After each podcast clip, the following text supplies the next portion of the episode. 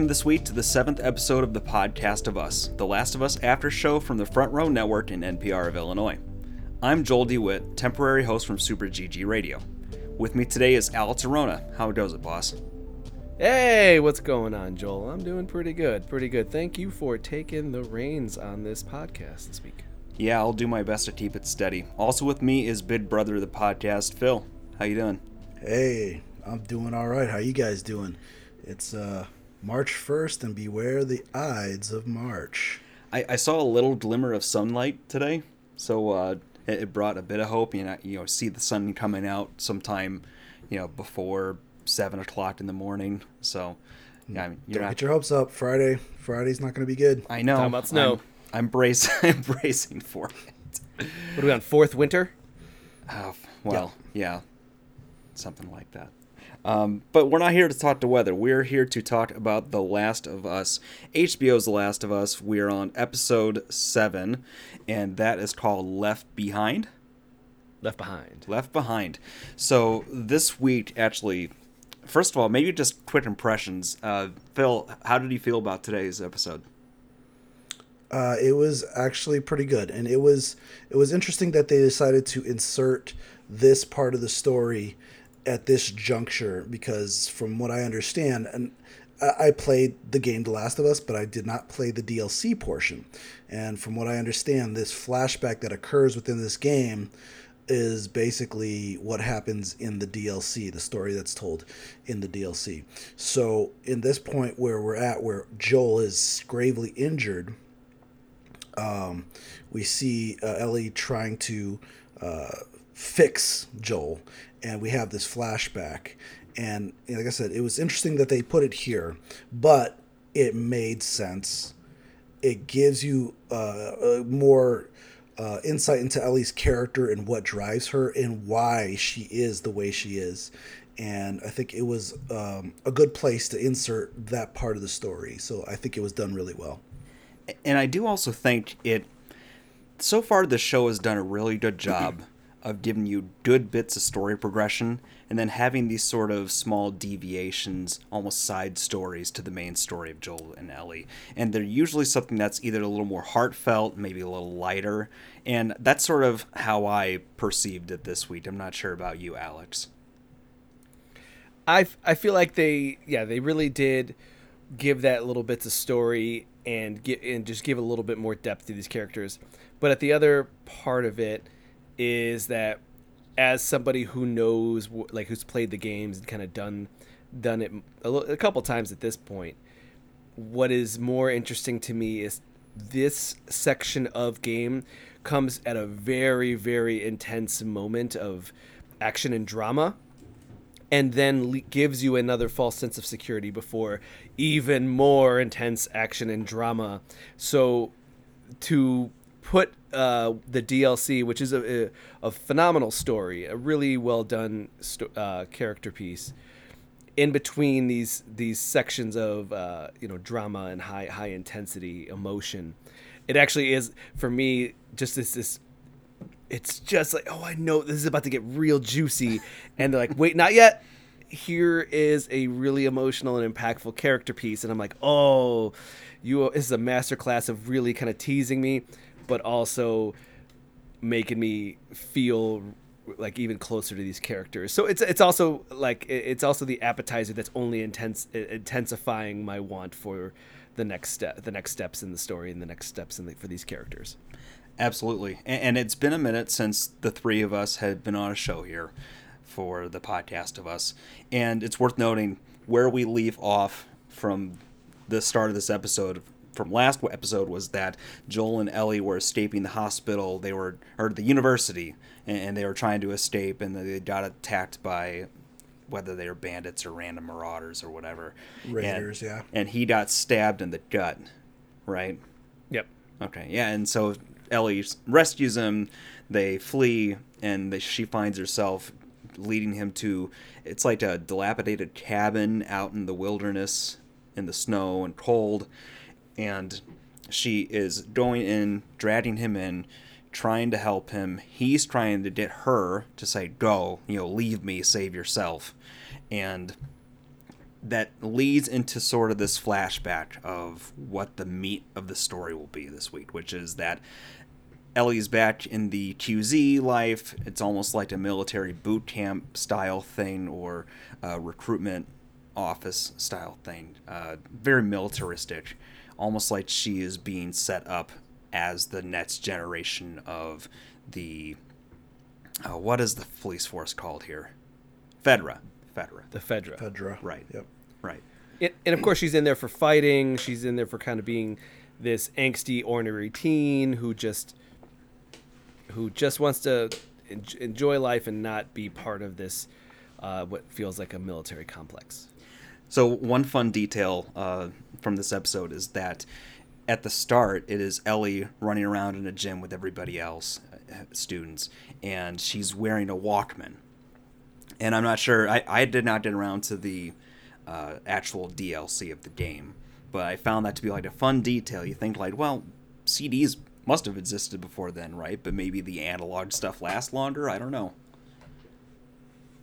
I feel like that's that's part of it as well. There is that that that CDs would go bad over time, if I remember correctly. That they do have an issue, and also of course damage, just damage. But let me tell you, a cassette can go through a lot and still keep on kicking. I personally think it has a lot to do with Ellie's fascination with the 80s. If you think about the whole, uh, and, and I don't want to break too far into the episode, but uh, the whole feel of like the 80s and 90s uh, seems to be like kind of a big culture thing for her, like a fascination. You know what I mean? So it would make sense that she would have this Walkman that's, you know, playing cassette tapes and she would love it or adore it more than, you know, anything that's current just because it has such a novelty to it and it's rare. Yeah, and it's also worth reminding ourselves that we're talking about post-apocalyptic. Like maybe maybe that Walkman was just a prized treasure that you couldn't find anywhere else or very limited supply, right? So, uh, but that that also begs the question, like in a school, how how did you get that? But I also, I, and I want to I want to say that she does just generally have a fascination with the past and the way the before time. There's a lot of conversation with her asking, you know, what was it like then? What was it like this? Did you guys really do this? There's a lot of uh, questions there for her, and I think that yeah, like you said, there is a fascination with the past with her. Yep. Yep. So, more or less, what you're finding out is that she's not acclimating to the life well. Uh, she has a sergeant that she has to meet with, and he basically lays out that you got one or two paths. Either you fly right here and you can get an officer job. You know, it's it's not perfect, but you'll be comfortable, well fed, etc. Or you could go out there and, and see what a world has to offer for you. And one thing that happens that evening after she tells the officer, sure, is that her friend, Riley, who had been AWOL, came and visited her and wanted to goad her into getting out of the out of the barracks, so to speak. Sneaking out. Right, right. And I, I found the they've got a great relationship built in already with their acting. Both these actors did a great job of seeming like they were good friends, and I I was impressed with that. Phil, how did you uh, see this play out? Uh, so when when they were first introduced to, to Riley, of course, I'm thinking again. I haven't played the DLC, so I'm like, okay, so this must be um, the person she's going to be spending the time with uh, in this part of the adventure. And at first, you know, she's her, she thought her friend was dead, so she was mourning her. She was very, um, you know, upset that she was gone because the, you know like where did she go? She went AWOL and she didn't come back. She's probably dead. But she shows up and you know she's very happy to see her friend and, and she said well uh, I'm a firefly. And she's like what? Hold on. We've been trained to kill fireflies and now you're out there. And you know the reaction the back and forth between the two was very well done. It was very dynamic, and you know, it was believable. You could tell that, you know, putting these characters put in this situation would have such a natural reaction. So, uh, so the exchange between the two seemed very natural. But both these actors have done a great job of showing complex emotions because you can tell the caring for each other, but also Ellie feeling that kind of like uneasy feeling of betrayal through it, right? Uh, it's sort of her worldview being shattered a little bit by her friend deciding to more or less shack up with what they perceived as, as the enemy. Uh, but in spite of that, Riley's able to convince her to come out, you know, spend the few hours you've got available before sun comes out for a secret adventure, and, and Ellie reluctantly agrees after just, you know, protesting incessantly to her. Uh, and then we find ourselves at a kind of you know still existing mall like not completely broken into and, and, destroyed. And i don't know about you guys but the the scene there's a scene where they go there and then riley goes and flips the lights and everything comes on and, and bright neon music starts playing up. Uh, it felt like a really nice bright bit of scenery in a, in a very dark and grim show. Now, I will say that when she flipped on the lights and you see this, the the imagery of what was once a bustling uh, place of commerce, now kind of a half abandoned. Well, I mean, well, it's definitely abandoned, but you see that you know the, the lights are there, a lot of the fixtures are still there, but the people aren't, and it just has this kind of you know, it's hard to say, but it's just sense of abandonment in that area, and it's a lot like some of the outdoor malls now. That are there's there's that, no that, question that the outdoor malls nowadays that scene is really dying. And it's it's a, it also it, it, it, I could see that comparison here. Uh, for me it kind of took me back to what like that excitement of what a mall used to be when we were kids when we used mm-hmm. to go and loiter we just go sit and walk around from store to store, go to the Sam Goody, go to the FYE, FYE. go list, like look at all the CDs that we really couldn't afford, and then go to the arcade and then just hang out with our friends and be be no good nicks or just get, get the shenanigans. And that's that's for a second what I got is I got that that really nostalgic feel of just like wow yeah this used to be the thing to do.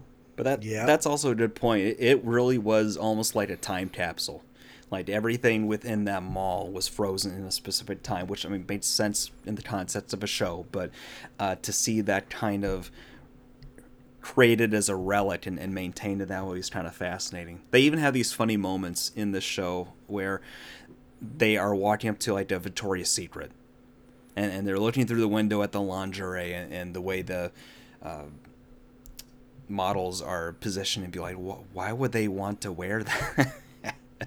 and uh, uh, there was a lot of other fun little nods or, or cues from from mall life, like uh, like, gosh, uh, they find an arcade. so yep. it, it, that that was a very cool moment. I, I don't know about you guys, but I saw a Tetris mm-hmm. machine. What what else was there? Uh, there was the uh, the classic uh, Mortal Kombat 2, of course, which is yeah. that's where they end up playing. But there was the uh, Daytona uh, was it uh, Daytona Racing? Yep. Uh, they had uh, there was a Final Fight arcade in the background. Um, I thought I saw a Frogger possibly. Um, but yeah, it's I was I, I figured they were going to come up on a Mortal Kombat since it was brought up in discussion previously. Mm-hmm. I will I will also throw out that there was a key moment here as a, like with what a, in a in a episode that feels like there is a le- like a level of growing, and I mean that in a, like a, a teenagehood, you do see Ellie look in the mirror and kind of like look in that Victoria's Secret mm-hmm. the the window and kind of try to size herself up as like what it would be like to kind of like what she feels like as quote unquote be an adult. Right. Yeah, it's it's kind of like the car in the other episode. Like this is completely foreign to her, the idea that this kind of environment this life existed before what yeah. she knew. She was she was flabbergasted by the merry-go-round. Yeah. You know? right. and uh, the so, the escalators were a miracle to her. And, and yep. there's this fun scene where uh, she's you know walking up the, the escalator and doofing off and almost trips over. And then like as she goes down she does the sort of lane across the side of the the arms as she goes down. That she continues to do that like childlike joy very well throughout the show. Which also this stands to stands to me as uh, it doesn't matter the time frame the 90s the 2000s 2010s 2020s teenagers are teenagers you're always going to get on the escalator and you're going to goof around i have a personal uh, story about escalators where I sat down on the steps and sat there thinking I was very cool, just sitting on the steps. And uh, the top of the steps, where the steps go into the floor, uh, there are very sharp blades. Yeah. They went through my pants. And Nice they, work. they bit me in the butt. I was just say you're lucky it was just the pants. No, no, no. It got it got a little bit of a butt. I'm not- Uh. just saying. So it wasn't bad, but it was a little bit like ah, oh no. And then I look, I'm like, oh, this that that that, that bit me. It definitely bit me. So respect the escalators, kids. Respect the escalators. Yeah, they. Going back to escalators, I I think uh, This is what derails us as escalators. no. Well, there are worse things, but I, I- something about that moment in the arcade, uh, us being video game nerds aside, uh, it goes back to like they got that cool scene where. Uh, Ellie's asking about how the hell they're gonna have money to play, and she's already like broken open the the coin machine, quarter machine, and just yep. pouring it all into a bucket. And it's kind of like that, uh, you know, child fantasy, like when you were at the arcade. Oh man, I, I've got a dollar to spend here. Wouldn't it be awesome if I just had unlimited coins? Which is definitely the way arcades have gone now. Yeah. Well, it's it's less fun when you say it like that. But I mean, all of those games when they're meant to eat quarters and you could just hit that start button a thousand times and being like, well, this game is just now meaningless. Before it was like you're losing and man, I'm losing a dollar every time or something like that, you know? Yeah, they're still Now fun to play doesn't if you have the right people with you. Yeah. But uh, we, we have this really sweet moment where they decide to play Mortal Kombat 2. Ellie is challenged to play Mortal Kombat 2. And within a span of three to five minutes of story, they go from the typical, like, this is my first time playing a game, button mashing, what does the stick do kind of fighting. And, and Riley had been there already, so she had a head start and it was sort of wailing on her at the start. And this is very good like almost big sibling little sibling dynamic for a few minutes. And, and then it escalates into ellie like figuring it out and and them becoming equals and and sort of the fun of going match to match on on that and it's again it's a very tender moment you can actually see like there's almost a little bit of a, a more than friend tension between them at least that's what i saw Oh, I I love those. I, I love that because I remember feeling that way. I definitely remember that as a kid, that that nervousness knowing that you you like somebody but you're not sure. You're like, do I like them? Do they like me? You know, the phrase like like. You know, do they like me like me? You know that. Oh, that that it when it, like that's I have a really tough time with movies that are like very embarrassing because I feel embarrassed for those. But seeing teen teen dramas like this, all of a sudden I get put in that moment, and I'm like, oh man, that's the best. That's the best. You hate it when you're a kid, but because of the, the uncertainty. But man, I that's the best now for me. I'm like, oh man, that was cool. But that moment of that moment of uh, of uh, emotional uh, intenseness came right after she taught her how to do a, f- a fatality with Baraka. Just she's like, "Here, this is how you kill me." And they do the fatality, she- and she gives her this look like, "Man, I'm in love with you." You know, that was the look that Ellie gave gave Riley. And like for a minute there, they stare at each other, and Ellie's like, you see that look like she wanted to kiss her, and, and then Riley's like, "Okay, so uh, let's move on." Mm-hmm. You know, like she, it was that moment of, I don't know what to do here. Mm-hmm, mm-hmm. and, and you can almost tell that Ellie kind of looks up to her in some ways. There, there's sort of a sense of admiration from her to, to Riley, and I mean it, it shows in that she was willing to even go along with Riley in, in all this, the kind of close friendship they've got.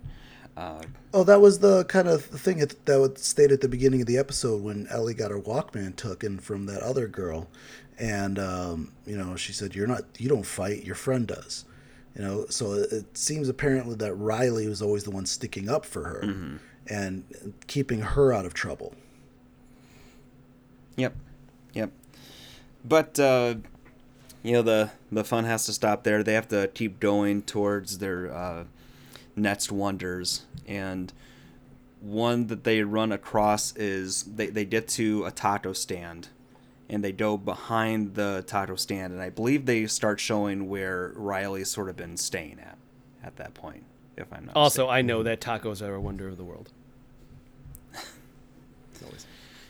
I mean, if I'm if I'm gonna go to a mall food court, tacos isn't the top three. I I don't think it hits number one though. Oh no, that's Uh, Sbarro's. Sbarro is usually was usually my favorite. yeah. Yeah, you just yeah, did that that huge slice of uh, you know thin crust, floppy make believe New York pizza, but Yep. Or a I will. I will say that there, though, calzone. throughout the whole episode, you definitely, along with the will they, won't they, that that teen nervousness. There's always though the elephant in the room, which is that Ellie has real. uh, She's in her situation. She doesn't have a whole lot of options besides, hey, Fedra is doing good things because I don't know how how to function outside of uh, a dynamic that's that's not this i'm i you know what's the right thing to do? And what's the moral the moral high ground outside of like oh things are black and white. And it's like well no the world's kind of gray and you learn that as you get a little older that the world is a lot of gray. But she doesn't know that yet so her thought process as of right now is like well the fedra do the good thing and the fireflies do the bad thing so throughout this these kind of talks and conversations you do get that that elephant in the room that's always kind of between them yeah, and it's revealed in this case where Ellie saw along the wall on a shelf some I think they're like pipe bombs almost. Yep. uh, sitting there, and that sort of spurs the conversation of like, what are you planning on doing with these? You know, and she made a point of saying like, well, I wouldn't do this to you, and and uh, Ellie rightly made the point I think of saying like, what what control would you have? Because you've agreed to be a part of this organization that is out to get us, and, and how would you guys discriminate, or how would you keep them from telling you to do it? And it's it's a great kind of tension moment, but that creates that sort of fight moment where they separate. And I don't know about you guys, but I, I found that uh, they did such a good job with that and then the reconciliation. And then before that a little bit they do sort of tease that there's an infected in there. Because part of the warning that ellie had was that i've been told they were infected there and she clearly was told you know otherwise and, and shown that. But the had it like what felt like a split second moment where they showed an infected sort of stuck to the wall and, and slowly you trying to woke up. peel itself off. So you, you have that sort of precursor early on that leads up to what actually happens because ellie feels bad about leaving because she found out in a turn and i hate that we skipped this but like she was being told that this was her last night. It wasn't a fun surprise. It was a way to wrap a sad goodbye into something fun you know sort of a little bit of sugar helping the medicine go down type stuff. Yeah, and it's it's you know it it's bittersweet, but at the at the same time, it's still like in her last in her last it's not last moments as if she's gonna die, but which again you know we'll talk about that, but it's it's more about the fact that in her day before she has to go away, the one person she wants to spend that time with is Ellie. Yep. Yep. And I don't know about you, Phil, but to me, like the the reaction seemed genuine. Uh, that kind of harsh pain and, and Ellie going away and then having a moment and realizing she didn't want it to leave on that terms and going back. That that sounds familiar, right? Yeah, it's like you know she's storming off, and then she's like, okay, uh, this this is the girl that I, obviously she cares about very much, and um, you know after she stormed off and yelled at her, she's like, I can't I can't leave it like this. So, you know she has that second thought, and she turns around and says, okay, we're gonna talk this out, and then you know she hears the the screaming or yelling of something and she goes running back to, to help her friend because she didn't know what was going on and she stumbles upon the quote unquote fifth wonder of them all Which is a, a pop up horror uh, Halloween shop decoration that she ran into. And this is also where they sort of reconcile. Uh, Ellie gets back the joke book that was gifted to her earlier on. Uh, where so we now know where the origin of that uh, pun joke book is from, which is a nice touch. And then they get into a like a dance party almost, right? A Halloween dance party. Those are the best dance Yep. parties. So I hear, yeah.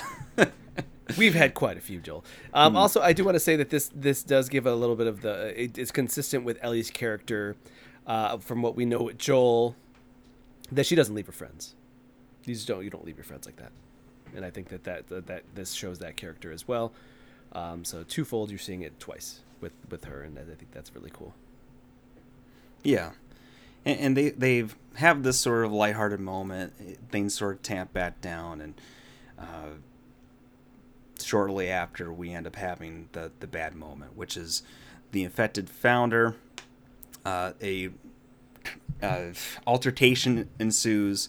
It's very frantic. Uh, first of all, Ellie, you know, gets knocked over by the infected and gets on top of him and, and like clawing very violently. I was I was very surprised at uh, how close up personal that got. But I I guess uh, how did you guys feel about that scene, Phil? What what are your thoughts about how things went down? So, of course, you know, the infected just kind of shows up after knocking some things down. And, um, you know, this is the time that Riley gets to brandish her weapon uh, to no avail. and, you know, of course, the creature comes in flailing. And, you know, this is not just a. You know, a normal infected. I was, oh, I almost said Walker, but um, You and The Walking Dead, man. sure. Uh, I mean, you know, there's The Walking Dead. There's you know, Last of Us, Left 4 Dead. It, they all they all tend to run together eventually. But anyway, uh, yeah. So you know, of course, uh, this creature barrels over uh, Riley, and now Riley's unconscious, and of course that leaves Ellie on her own, and you know this it was a very vicious and violent attack, and Ellie's got to whip out that blade, the one she almost used on Riley earlier, and just started stabbing, and finally got him in the head. Oh no, she was she was stabbing, but oh to no avail. And then Riley comes in and Hold it off. helps her out. Yeah. Yeah, smacks it with well, I don't know if it was it a bat or something, something like a pipe or something, and and then you know the fight ensues until until um, Ellie puts the uh, puts the end of the fight with a, a, a light knife blade to the head. Oh, it surgical And, uh, precision. It was, yeah, it was. A, yeah, Very impressive stuff. But it- All that it was a pretty vicious fight. And Ellie has this moment of elation because in the adrenaline and realizing like, oh yeah, we killed this monster, we won, and then she looks and sees the Like, but bite, did you? realizes what mm-hmm. happens, and has a a very very believable quick breakdown about witnessing this. I mean, I don't know. What kind of horror do you think you'd feel if you realized that you now had maybe 12 hours before you're going to turn into a monster, right? Yeah. I mean, it would have been a very long and slow expletive. Ah, yeah. Yeah, You scream to the heavens. You curse. You curse the heavens. yeah. Uh, but shortly after, Riley uh, shows the same thing. She's in the same kind of trouble that Ellie is perceived to be in, and they have this really heartbreaking moment where they're both sitting on the floor and leaned against this display case and almost sort of sobbing and, and holding each other. And then they. Riley decides there's a few options, right, Phil? What are those options? Uh, either they end it now, or they spend their time together, and you know, kind of make the most of it before they turn. And then I didn't quite understand the third option. That one, uh, I was like, I rewatched it. I'm like, what does she mean? Oh, she said I was- keep on going, sure. right? Keep on going. some Well, something to I the mean, effect of that.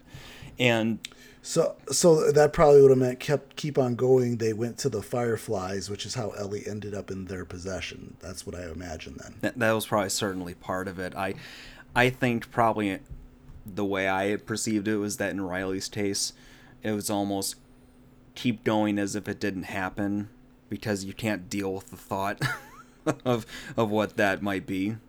But that hmm. might be a little bit more than that's actually in it. I'm not sure. Yeah, I, w- I was just like, keep on going. I'm like, isn't that like option two? But But there's always like a denial version. There's always a hmm. denial too of the fact that oh maybe I'll be different, which actually ends up working out. But in, in, in some cases there is a lot of the the denial. Like no, just keep going. It'll be fine. It'll be fine. It'll be fine. It also makes I you wonder the- that, like, I'm the exception, not the rule. you know, I mean, what do you do if if you're going to decide to ride with it, unless you're gonna do what Tess did and and sort of try to you know be the heroic uh, sacrifice. You know, you, you got to either end it or I guess pretend like it didn't happen. I don't know. Yeah, but it's got to be hard in a pinch to be a hero. Like you have to go, okay, I need to find somebody quick who is about to die, or I need a bunch of people. Somebody find me a dire situation. I'm going out a hero. All right. I think the biggest the biggest source of uh, uh, you know of sorrow here for them is the fact that they just discovered the, their true feelings for each other, Yes. and now it can never be because they're both well, in their minds they're both gonna die, and it's all over for them before they ever had a chance to truly experience what could have been. It's a tragedy for sure. It is the real tragedy in all of this. Yeah, and I think in their minds that that's pretty much where they're at in their heads is, uh, we wait, wait, this is unfair. We we just we just discovered this, and now it's getting taken away from us. it, it is sort of kind of that Ro- Romeo and Juliet kind of premise, but it's almost like a, a twist of the knife worse, just because one of them didn't die and has to go on living, right? So, uh, a, a very bleak twist of that kind of story for a very bleak TV show. It does contextualize a little bit though the of the uh, eventual meeting of Ellie with Joel in the fact that they kind of were you know the, your cargo your cargo. And in in the situation where you have a mourning Joel over Tess you you what you don't realize is that you have a mourning Ellie Right. Yeah, because within Joel's story, why would he even think about it, right? You're just a job. Yeah, and it does also, you know, she she had when they had uh, when they were driving and then they got attacked by the the town. There was a conversation where Joel said, "You shouldn't have to do this," and she goes, "I have done this before." Right, right. Yeah, it's it, it is funny. Joel has these sort of sensibilities from the before time that just don't translate to what their current reality is, for sure. Yeah, Times change. So, all that said, our end cap of this episode is going back to the present day, showing kind of Ellie having almost like all this memory kind of flash before her eyes, and now we're back. And she is searching and finds the tool she needs, which in this case was, I think, was a needle and thread. So Yep. she could then go stitch up Joel, and, and we end the the show with Ellie down with Joel, uh, slow starting to stitch. You you get a pretty in pain, suffering Joel, and uh, I think a, a- an Ellie that uh, was timid but then got very self sufficient and, and She- empowered. She got over it pretty quickly. Right. You, you you saw like one or two stitches, and she went from fear to like, okay, let's get this done. And so, uh, once again, they do a great job of showing Ellie as a as a, uh powerful, self reliant person through the story. I think She at, I, wasn't going to lose another one. I think at a certain point there is that determination. I am not going to be alone again, Yep. Right. Right. and in, She wasn't going to stand by and watch it happen again. there was nothing she could do then, but there's something she could do now, and now is the time to do Right. it. And that's that's what's important. It is that it is a character growth, but also it is at least showing why she would be. And, and, and it's it's so easy to just show that she's determined and then say, yeah, she got a determination that didn't wasn't there before.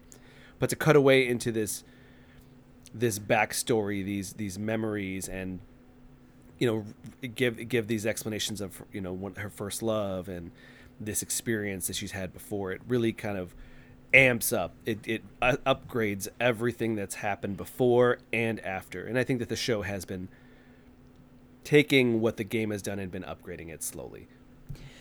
And what I think Agreed. this episode did really well is that using that left behind story within this slice really helps accentuate how much of a bond that Ellie and Joel have developed over that time. In that this would remind her of probably one of her most painful moments, and it being the inflection point where she he she decides like not again, right? Mm. So, any final thoughts on this week's episode? Just like the previous uh, couple of episodes, or like you know the previous um, kind of a flashback insert character building arc here. Uh, very impactful, uh, very very well done. It adds to the backstory of the characters.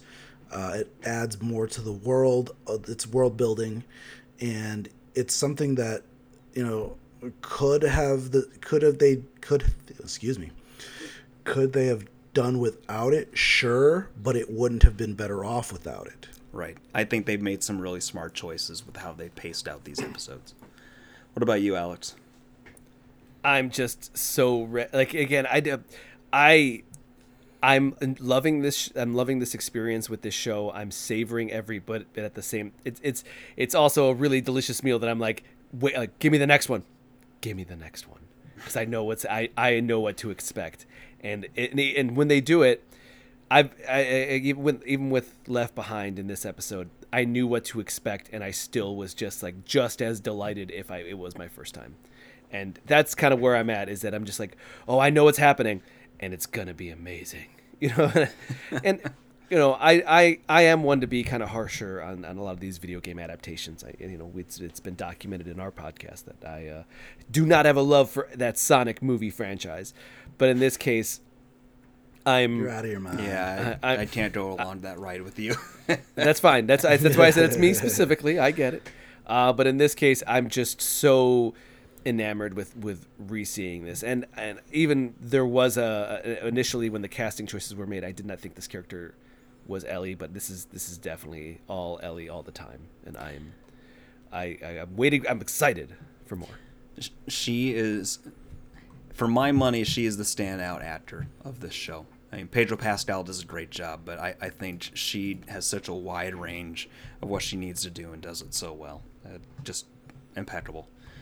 Uh, that said, I think that's going to be it for this week's episode of the podcast of us. You can find this and all other shows at the Front Row Network on all podcast platforms.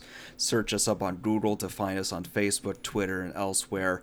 Uh, beyond that, the three of us are with Super GG Radio, a video game podcast about video games and all things adjacent. Alex, where can people find us? Uh, we are at Super GG Radio on Twitter, uh, YouTube, youtube.com at uh, slash at uh, Super GG Radio, TikTok, Instagram, oh, Facebook. We're kind of everywhere. We're making YouTube videos. We're making hilarious TikToks about going out and touching grass uh, we are uh, we're enjoying ourselves over there at our video game podcast. And Phil, how about you? Uh, I am at VMPhil uh, on Twitter. Um, I write articles for Super GG Radio, so you can find some of my stuff at superggradio.com. And if you're so inclined, pjovoiceacting.wordpress.com for some of my voice uh, work samples. Very nice. Uh, you can find me at Super GG Radio. I am also a part of the After the Hype Network, where you can find several different great podcasts there. And since this is a Super GG Radio focused episode and they can't stop us, good game, folks. GG, Joel. GG.